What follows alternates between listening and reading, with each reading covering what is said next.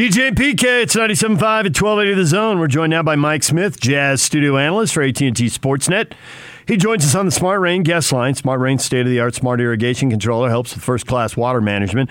Visit smartrain.net to learn how to save 30 to 50% on your commercial property's water costs or call 877-346-3333. Mike, good morning.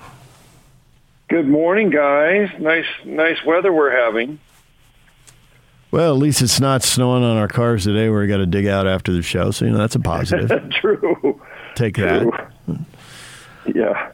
So the Utah Jazz are in Portland to play the Blazers, who are shorthanded. And when the Jazz go on the road, they seem like the T's get crossed, the I's get dotted, they do the little things, and they win. At home seems to be where the problems are happening. So do you have uh, many worries and concerns going into this game, especially with the Blazers missing six or seven guys?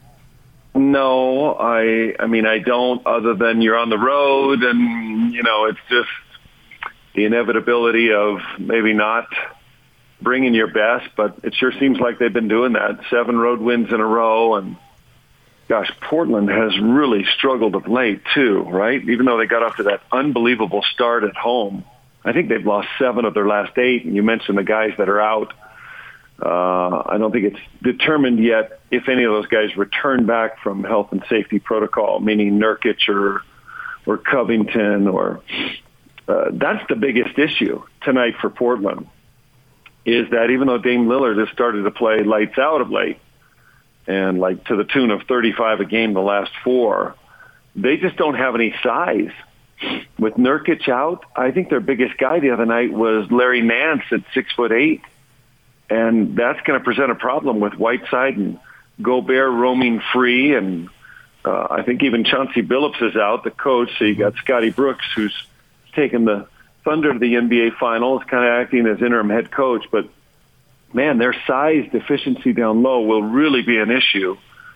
Uh, Porzingis lit them up in their last ball game for 34, so that would be like the biggest thing that you'd look at and I'm really impressed with the way the Jazz play. You mentioned their road focus. It does seem like their, you know, that focus seems to heighten and gets better.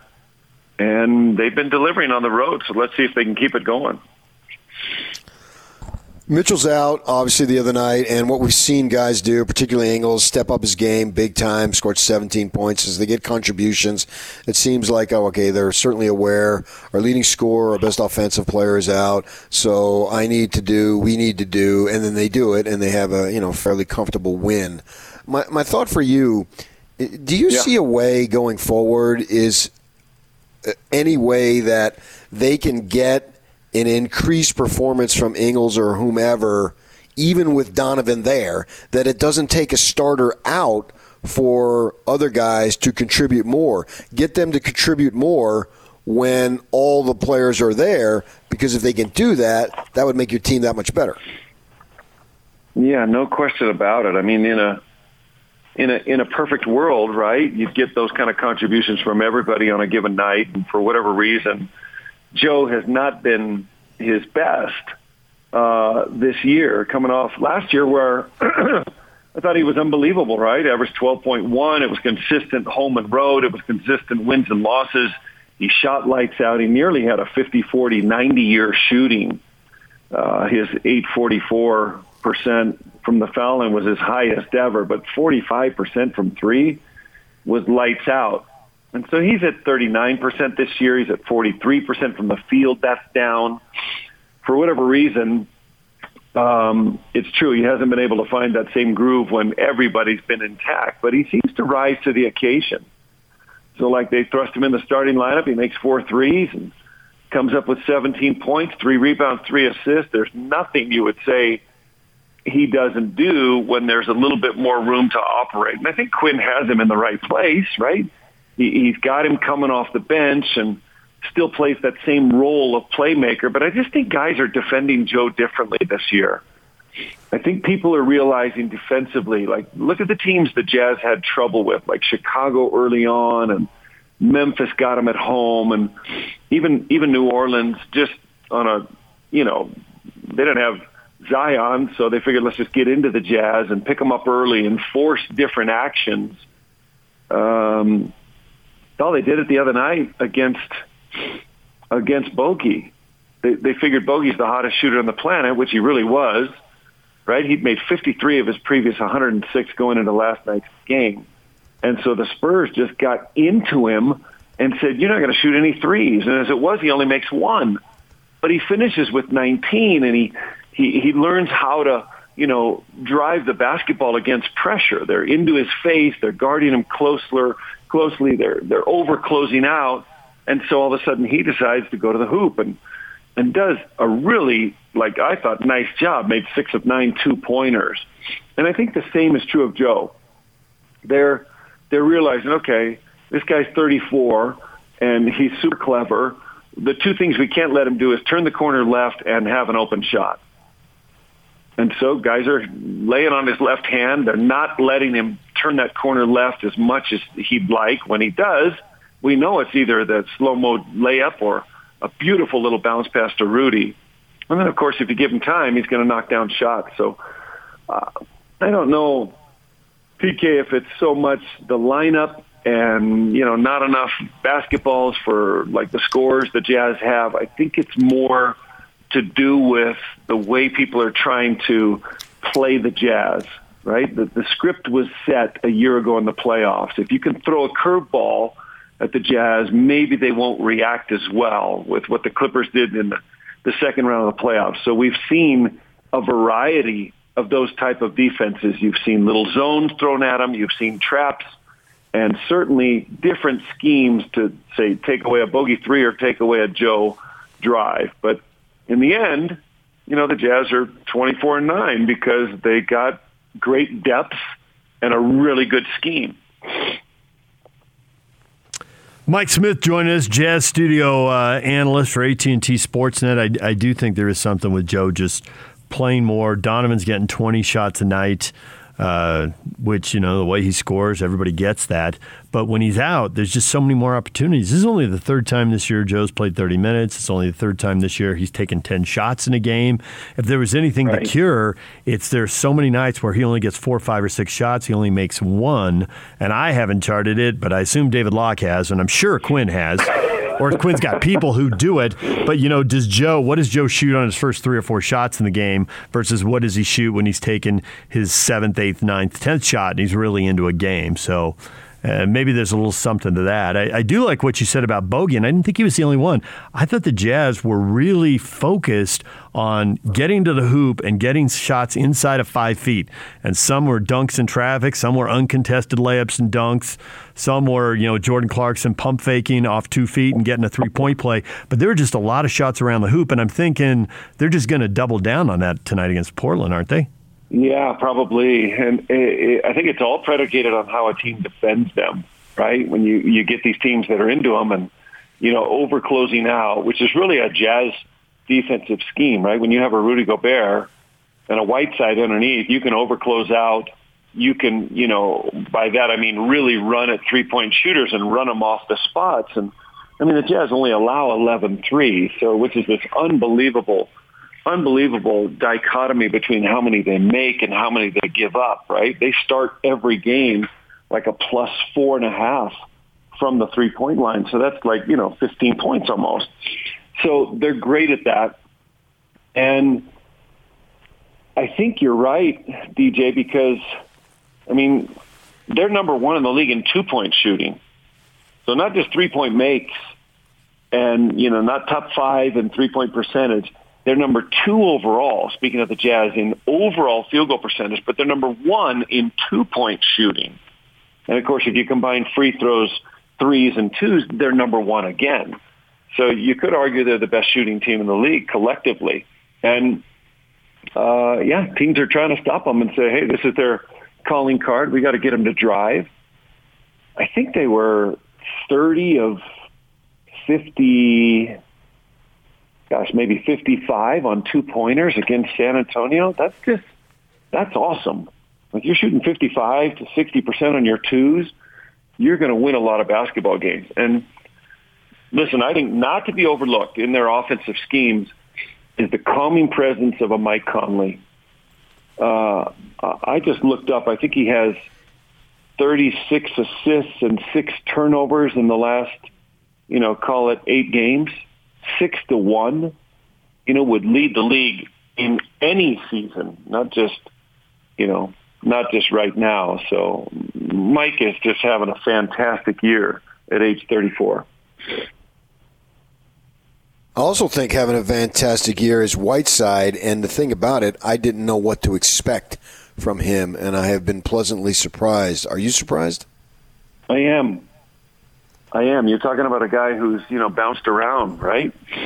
Uh, uh, anytime you see a guy who's played on a lot of teams, and and in his words, he would say he got COVID, you know, last year, and, and never really was able to be what he wanted to be in Sacramento. He had that one terrific, amazing year in Miami when he emerged on the scene, and of course, uh, from there has you know it was Sacramento first, Miami, Portland, Sac again before he comes to the Jazz. But I'm totally surprised, and you take his per 36 numbers, guys.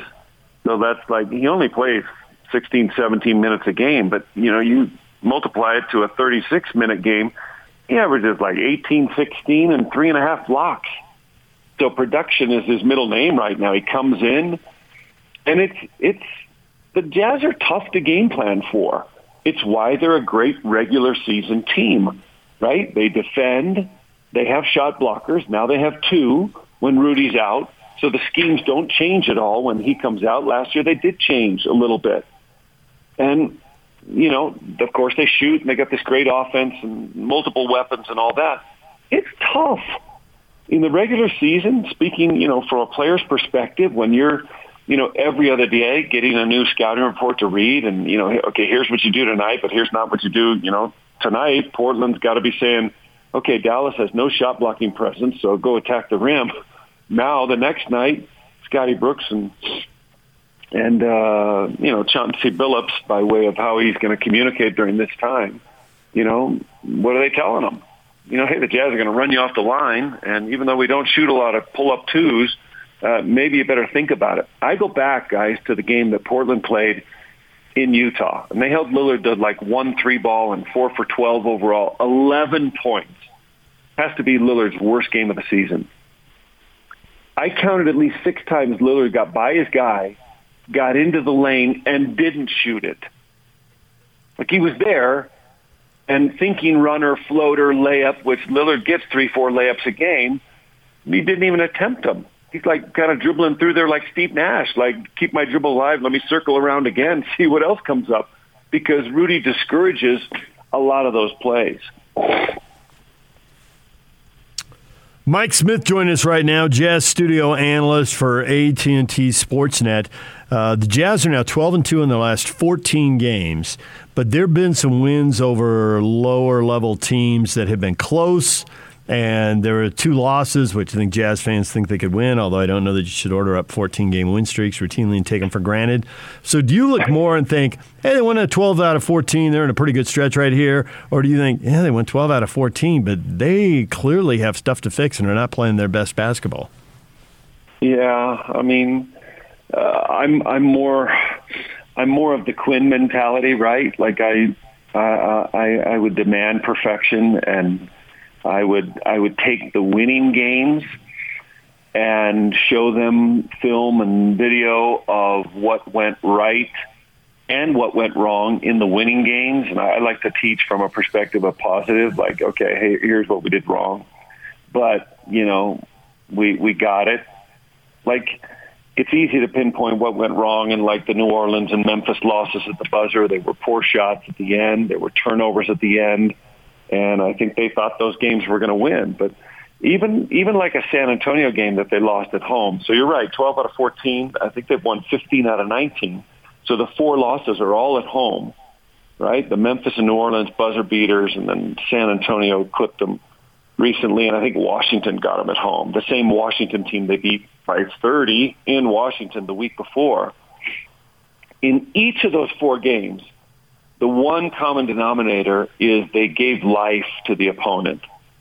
Like so, these these are all opponents who either came in struggling and you know just weren't playing great. Memphis then, when they clipped the Jazz, were not the Memphis that right now has won what 12 out of 16 games and you know just beat Phoenix and Phoenix. It wasn't that team, and the Jazz had them and had big leads, and the same. They had 17 point lead on San Antonio, but they gave them life.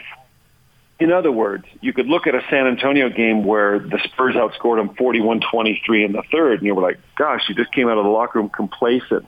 But what I saw in that game was a 36-point first quarter from San Antonio. You know, a team that doesn't score like that, and you know they score 105 a game, but all of a sudden, boom! You know, even though the Jazz led 37-36, it was like you gave them life, you gave them hope. So more than anything, you could pinpoint all the little turnovers and things, mistakes down the stretch that I think they're starting to rectify, and they've been much better in close games, whether it's a good opponent or a bad opponent. Um, but there, there have been those moments when you just give somebody a little bit of hope, and especially your sub 500 teams, you never want to do that. You want to get them down early and stay on them, and easier said than done, right? It's a long season and you're going to have lulls and moments where your focus is not great. I'll tell you what, guys, the next, what, 18 games, 12 on the road, this month of January will define them. They're going, they're going to play Phoenix twice, Golden State twice, Denver twice, Memphis, the Lakers. This is going to be a great stretch. Not only a great stretch for us to call the games. By the way, Boler and I are on the call tonight which will be a blast working with him. But this month is going to be just a blast to see how they react to this kind of competition and two thirds of the games on the road. I got to thank you for getting Alema to say the name that I asked you to say of this uh, singer from Hawaii. I thought you forgot. Brada, Brada Israel? No, I didn't forget. Why did I forget, man? We talked oh, about we it. Not, it's, it been, it's been a couple weeks since we talked. So but Mike, right. Mike, we not only didn't forget, I recorded the game and sent the audio to Jake so that when you came back on, he could play it again. You got it? Jake almost has it. He's searching for it in a file, and he just pounded the table because now he can't find it. Have you got it? Because because you prompted him just right, and Lemma just he sees the moment, and it won't load. And now Jake is so frustrated with technology. He is so irritated. You got it, Jake? Here's the moment. Yay. Jazz.com slash MDE does not make your favorite educator. Right now, they can claim $1,000 in tickets to a future Jazz game. This is Izumi for me. You got somebody? No, but you make the Hawaiian reference, right, yeah. to your upbringing. Yes. And I'm thinking of how the Jazz offense is rolling, that they're shooting from outside is velvety and smooth. Mm-hmm. Who's this guy Breda is? Breda is? Yeah. How do you pronounce his Israel last name? Kamakawiwo'ole. That guy. there it is. you walked him right up there and he took it. I had to, I had to tell him afterwards because he was like, "Where did you come up with a brother his reference?" And I go, "You know, my my all my vacations in Hawaii as a kid, you know, going to the little lounge in Waikiki." He's like, "Shut up! What are you talking about?" it was good. It was good. and he says it in a manner that only he could say it, not us white guys. Oh, oh yeah. I mean, you, yeah, you can't even get Israel oh, Kamakawiwo'ole. Kamakawiwo'ole. yeah, that's so impressive. yeah, that was awesome. All right, we'll have fun tonight on the call. Now, do you do the pre and the post when you do the game? Is it three straight hours of you? Because that's a half an hour yeah. on either end of a two two and a half hour game. Yeah, you say that you say that like that's going to be an unfortunate thing for the listeners, but no, I was um, thinking more about how much. the problem is, here's what happens behind the scenes: you talk that much, your mouth gets dry. You got to drink water, or you're really going to seize up. But if you drink too much water, you're going to have to take the headset off and leave Boler for three minutes while you go to the bathroom. You got all yeah. kinds of dilemmas out there if you're going to talk for three and a half straight hours.